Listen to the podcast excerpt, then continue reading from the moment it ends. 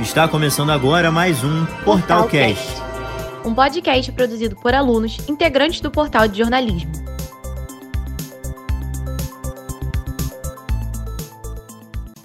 Sejam bem-vindos a mais um podcast do portal. Eu sou a Carolina Mi. E eu sou Felipe Rinaldi.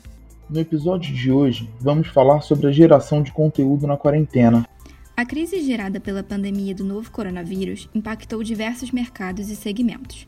Com mais gente em casa, houve um aumento das publicações nas redes sociais. Além de famosos e marcas terem investido mais nessa produção, pessoas com menos seguidores também começaram a criar materiais para publicar nessas plataformas. Assim como a produção, o consumo de conteúdo também aumentou durante o isolamento social. Segundo a empresa de análise de mídia ComScore, o destaque foi para os gêneros familiares e jovens. Entre os dias 16 e 22 de março, quando a quarentena começou no Brasil, houve um crescimento de 40% no consumo desses temas quando comparado com a semana anterior. De quase 640 milhões de acessos, passaram para 912 milhões.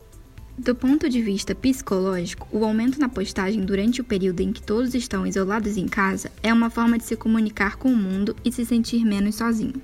A psicóloga Teresa Warwar comenta sobre o assunto. Através do conteúdo para as redes sociais, essa sensação de solidão parecia ser menor, porque o homem é um ser social e ele se sente meio angustiado quando é privado do convívio, ainda mais do jeito que foi, né? Uma coisa bem radical. Então eu acho que isso foi uma forma de tentar minimizar a angústia gerada por essa privação. Alguns desses criadores de conteúdo acreditam que começar durante a quarentena foi uma forma mais fácil para evitar o sentimento de insegurança que tinham antes desse período, como é o caso de João Bernais, estudante de publicidade e propaganda.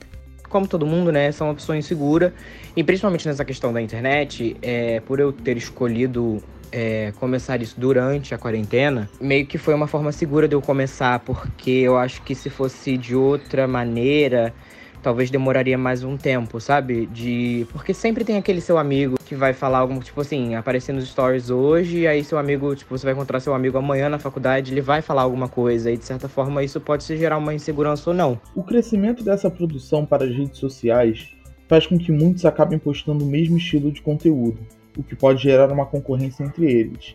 Porém, João acredita que todos possuem um diferencial. Eu acho que a maneira como você se porta e você é, se doa para as pessoas que estão te assistindo é o seu diferencial, sabe? Eu posso estar tá ensinando a mesma coisa que uma outra pessoa.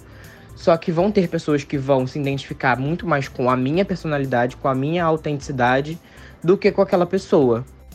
Por isso, escolher o tema que será falado é uma tarefa difícil para quem escolhe criar para essas plataformas. Para estudantes de jornalismo em Yasmin Areias, Decidir falar sobre feminismo foi uma maneira de se sentir confortável, visto que esse nicho não está tão saturado como moda e maquiagem. Eu decidi falar sobre feminismo porque sempre quis trabalhar esse tema de algum jeito, até mesmo com a minha profissão, né, que é jornalismo, que eu escolhi estudar.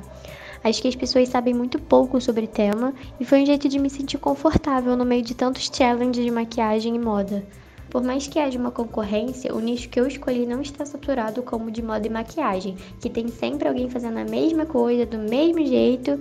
E assim, eu particularmente acredito que o que nos favorece é ter autenticidade e criatividade, porque assim faz com que tenhamos destaque no meio de tantos criadores de conteúdo.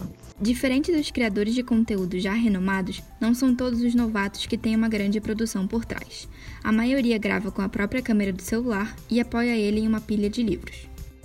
A estudante de moda Hannah Herzog, que já possui mais de 11 mil seguidores em seu Instagram, conta mais sobre isso.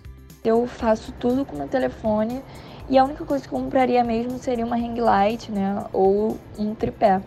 Mas eu acho que para quem está começando, dá super para começar assim, apoiando o celular nos livros, fazendo um tripé com livro, com caixa. Assim, eu acho que dá para se virar nos 30. assim como Hannah, João também acredita que o importante é começar, independente dos equipamentos. Eu não queria investir tanto esse dinheiro e nesse, nesse primeiro momento. Entende? Então eu resolvi fazer na gambiarra mesmo, como eu sempre fiz as minhas coisas e acabam dando certo. Isso é uma coisa também que eu de tento demonstrar para as pessoas que, que me seguem, enfim, que me acompanham. Que você não precisa ter nada de tipo perfeito, você não precisa ter a melhor câmera, você não precisa ter a melhor iluminação. o melhor ambiente para você tirar uma foto boa. Então é isso, pessoal. Sigam a gente no Facebook para mais matérias e no Spotify para receber as notificações de novos podcasts. Roteiro e reportagem: Carolina Mi e Felipe Rinaldi. Edição: Felipe Rinaldi. Supervisão: Ana Júlia Oliveira, Patrick Garrido, Pedro Cardoso e Ian Lacerda.